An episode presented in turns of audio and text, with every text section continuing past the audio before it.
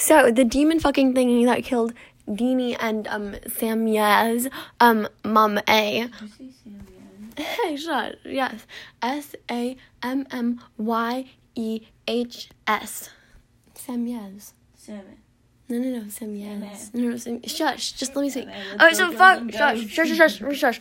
So the demon that killed their mame, um, it also killed Jess. You know, um, Sammy's um GF or also like known as girlfriend or whatever the mm-hmm. fuck. But shit, one second. The reason that it killed her because it goes after six month year olds. Like you know, it was actually going out for Sammy when it killed his mom. You know, like that type of shit. So okay, the thing was that Jess was pregnant with a six month year old. N- not not an act like she wasn't six months pregnant. Like she had an actual living six month year old child, not a fetus, like a child, like living inside of her womb. You know. Just like sitting there and chilling, you know? So that's that is why the demon killed her.